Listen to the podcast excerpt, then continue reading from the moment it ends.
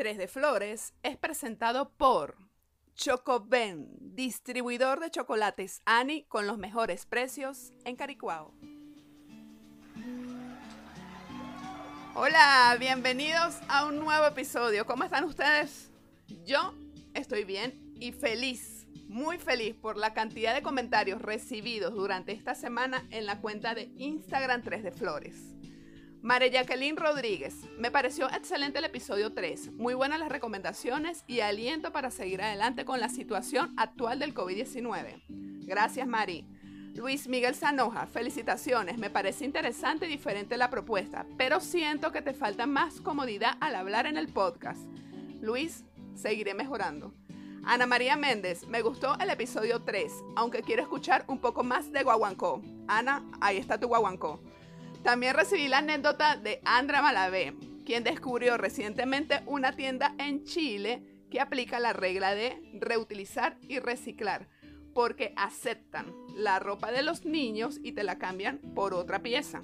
Pero si la ropita está en mal estado, igual te la aceptan y la usan para la fabricación de paneles ecológicos para las viviendas. Excelente, Andra, por tu anécdota. Y para los oyentes que les gustó cómo abordé el tema de las emociones en el episodio 3, los invito a seguir la cuenta de la experta coach Mayra Guere Piso R. Sigan dando cada uno sus comentarios, sugerencias, opiniones, anécdotas en la cuenta de Instagram 3 de Flores. Recuerden que ustedes son los que nutren cada semana los episodios de este podcast. Ahora sí, sin más ni menos, desde Caracas, Venezuela, en el control, edición y producción, Adriana Flores. El episodio número 4 de tu podcast 3 de Flores llega a ustedes gracias a la colaboración en Instagram de Soy Flores Solano, Silma Sánchez, Lam Piso Asesor, El Piso Flores Piso Editor el teletrabajo. Este fue el tema tendencia elegido por los oyentes para este episodio. Así que contacté a algunos de ellos para pedirles su opinión acerca de esta nueva modalidad laboral. Joan Páez.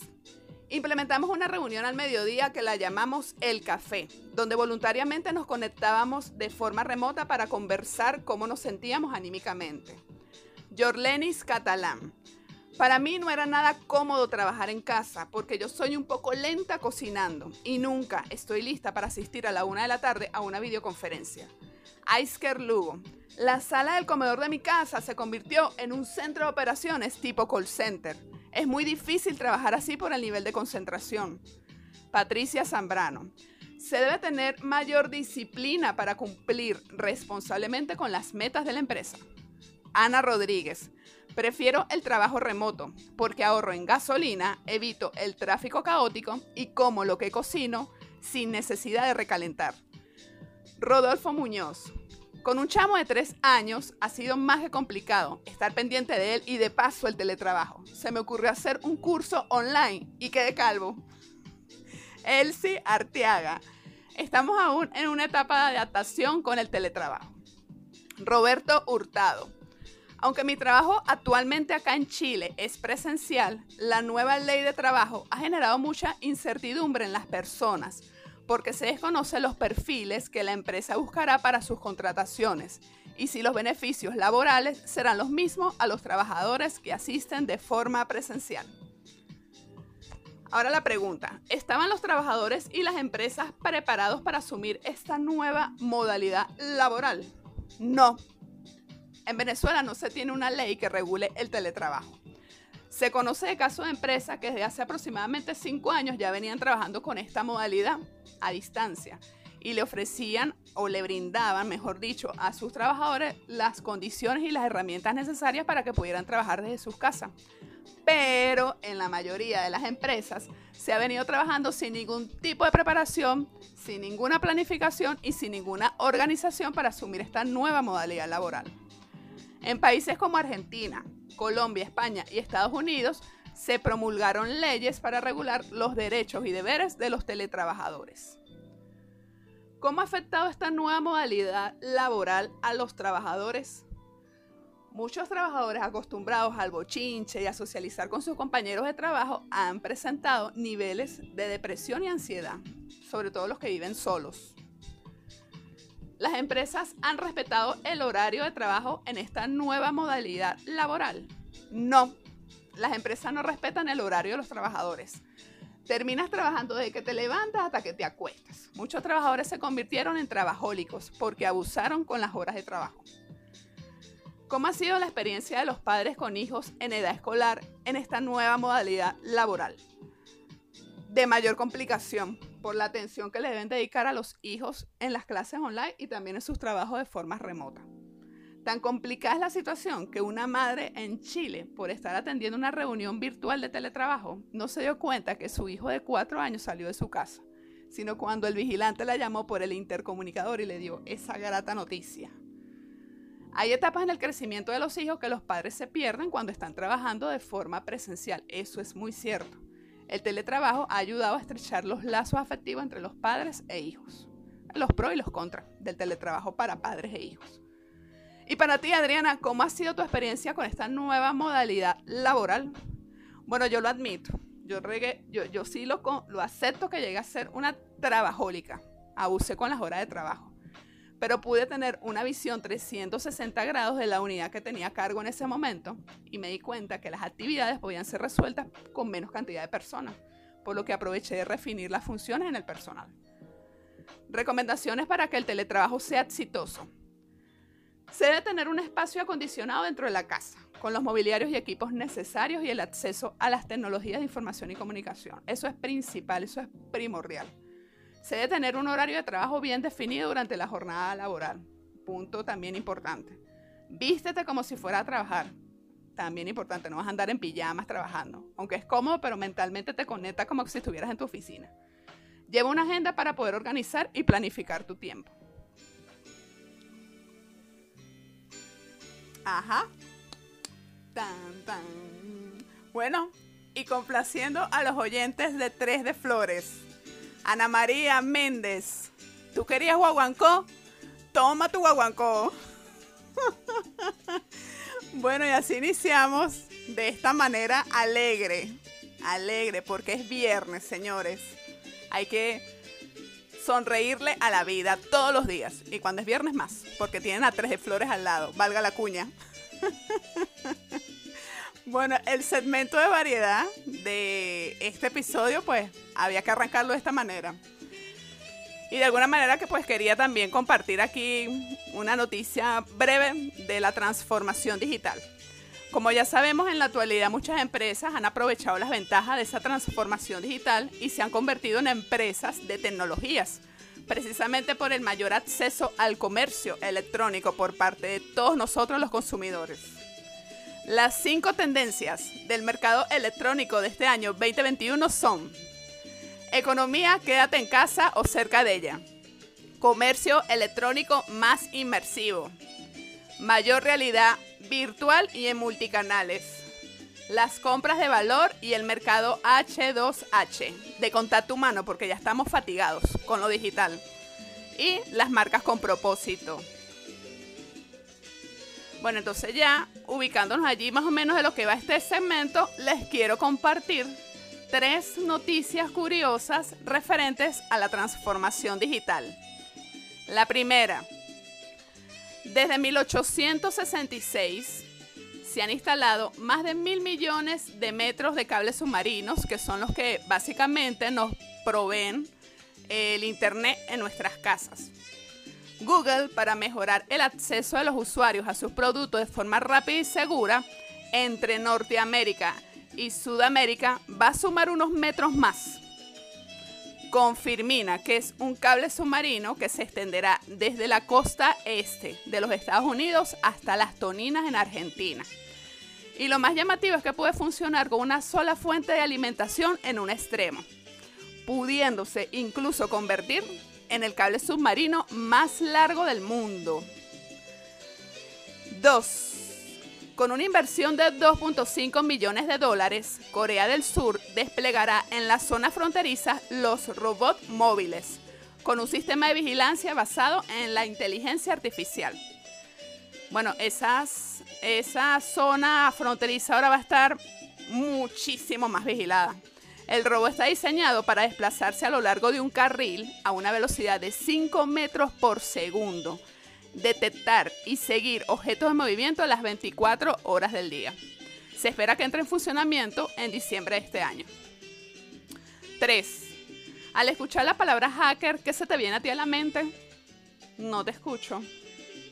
Mm, bueno, a mí, cuando yo escucho esa palabra, lo que se me viene a la mente de, primer, de primerito es un hombre con lentes, medio gordito, sentado detrás de una computadora, tecleando, tecleando, tecleando y con una pantalla negra con un montón de letras blancas pasando, pasando, pasando. Eso es lo que se me viene a mí a la mente en primer lugar.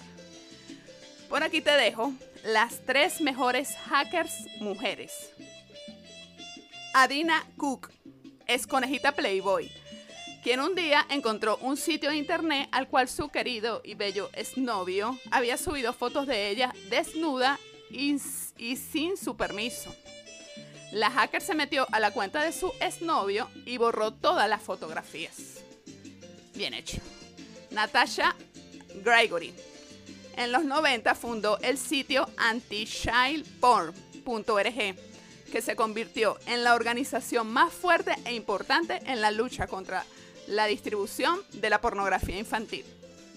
Jane Cracker es conocida como la maestra del hackeo en Shanghai, porque ayuda a que otras personas aprendan lo más básico y elemental, muchachos, lo más basiquito del hacking desde aprender a cambiar una IP hasta craquear un software. Eso es lo más básico. Eso lo enseña Jane Cracker. Bueno, y de esta manera se concluye este segmento de variedad del episodio número 4 de tu podcast 3 de Flores. Los dejo allí un poquitico con la salsa y el guaguancó de este podcast. mi relación se acabó. Yo solo estoy con él o ella por mis hijos. Palabra del típico infiel. La infidelidad. Ese será el tema que abordaré en este último segmento del episodio de tu podcast 3 de Flores. Y para comenzar a hablar un poquito sobre este tema, quise definir brevemente lo que significa la palabra fidelidad, que es la fe en el otro. Y aunque en el amor no existen garantías, todo va a depender del compromiso de ambos por evitar que la costumbre y la rutina afecten la relación. Para ello es importante mantener la comunicación y la creatividad a cada momento. La lealtad es cuestión de voluntad. Cada quien está donde quiere estar. Para que funcione una relación de pareja más allá de esa lealtad, es importante satisfacer todos los niveles. Físico, mental, emocional, sexual y espiritual. Si realmente estás enamorado de tu pareja, no beses a otra persona, no coquetees con otra persona, no busques una diversión afuera por aumentar los niveles de adrenalina. La infidelidad, sea física o virtual, es considerada uno de los principales motivos de divorcio a nivel mundial, precisamente por la traición a esa confianza. La infidelidad tiene que ver más con el tipo de persona que se es que con la persona que se tiene al lado. Engañar es una elección que hiciste, porque obviamente no te importa un carajo la relación de pareja. La infidelidad supone una traición a los acuerdos previamente establecidos en una relación de pareja, un acto egoísta por no quedarte solo. Tras una infidelidad, la relación de pareja queda en desequilibrio, donde se inicia una lucha de poder y de control por parte de la persona traicionada. ¿Cómo se puede sanar una infidelidad cuando la persona infiel lo reconoce y acepta su falta, con el arrepentimiento que permite un cambio de vida y de conexión con tu pareja, rescatando la fidelidad con el compromiso del amor maduro y responsabilidad por cuidar del otro. Para la coach Tania Mavares, es muy parecido a cuando se te acaban a ti los tomates en tu casa. ¿Qué haces? Pues salir y vas al mercado y los compras afuera, algo similar ocurre con la relación de pareja. Por eso debes estar atento a los gustos de tu pareja, a las pasiones de tu pareja, para que no tenga que buscar eso que le falta afuera. La infidelidad se perdona pero nunca se olvida porque te toca tu ego. Sin embargo, te activa las alertas para realizar una revisión profunda de la relación y darte cuenta de las cosas que no estabas haciendo por tu pareja antes de culpar al tercero. Para la psicóloga y sexóloga Atenea Anca, la infidelidad requiere de un intercambio romántico y erótico por cualquier canal con una persona que no es tu pareja. Si una persona tiene muchas características que nos puedan resultar atractivas, aumenta la probabilidad de tentación y quizás más adelante pueda pasar algo. Entonces, ¿qué hacer tras una infidelidad? Si no tienen dudas del amor, regálense una oportunidad si ambos lo quieren. Trabajen en un nuevo plan de pareja para mejorar lo que consideran que estaban haciendo mal. Si por el contrario sientes que no puedes confiar más en esa persona y no quieres continuar con esa relación y decides terminarla, estás en todo tu derecho. Conclusión, ten el valor de perdonar y de perdonarte. Bueno, y a partir de este episodio le doy la bienvenida a Doris Martínez. Bienvenida Doris uh, uh, uh, al podcast 3 de Flores. Fanfarrias. Sí, señores, Doris Martínez nos va a acompañar a partir del día de hoy. Ella es una excelente escritora y nos va a compartir en este segmento de relaciones de pareja breves relatos.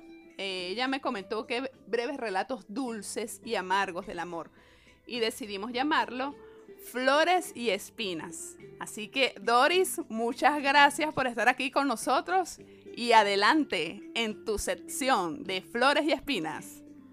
Feliz viernes a todos. Estoy encantadísima de formar parte de este proyecto junto con mi grandísima y queridísima amiga Adriana, con la que ya tengo una amistad bastante larga. Estoy, bueno, eh, ansiosa de empezar con los nervios a flor de piel y deseosa pues de que este proyecto salga bien y que a todos les encanten estas historias. Quiero que sepan que estas historias son reales, verídicas 100%. Eh, cambiaré los nombres para proteger la privacidad de las personas que me lo cuentan. Y bueno, cada viernes les contaré una historia de flores y una historia de espinas. El día de hoy voy a contar las historias de John. Empezaré con la de mm, flores, que obviamente vamos a empezar siempre por lo bueno, por lo bonito. Bueno, John, John me cuenta, es una de su relación actual, que la sorpresa más hermosa y lo más bonito que le hicieron fue un día de su cumpleaños. Resulta que John, claro, se prepara para su cumpleaños como cualquier otro año se arregla y se pone contento porque supone que va a celebrarlo con sus amigos y familiares y con su pareja. Sin embargo, empiezan las sorpresas. Su pareja le compra, ah, bueno, decide comprar dos boletos para Las Vegas, con lo cual este cumpleaños empieza maravillosamente y es solo para dos. Al llegar a Las Vegas, Obviamente ya simplemente celebrar un cumpleaños en Las Vegas es maravilloso, pero apenas empezaban las sorpresas. La pareja de John ha alquilado un helicóptero para dar un paseo sobre la ciudad del pecado. Esto que parece que solamente pasa en las películas, pues le pasó a John Ahora John era el protagonista de su propia película y esto incluía champaña.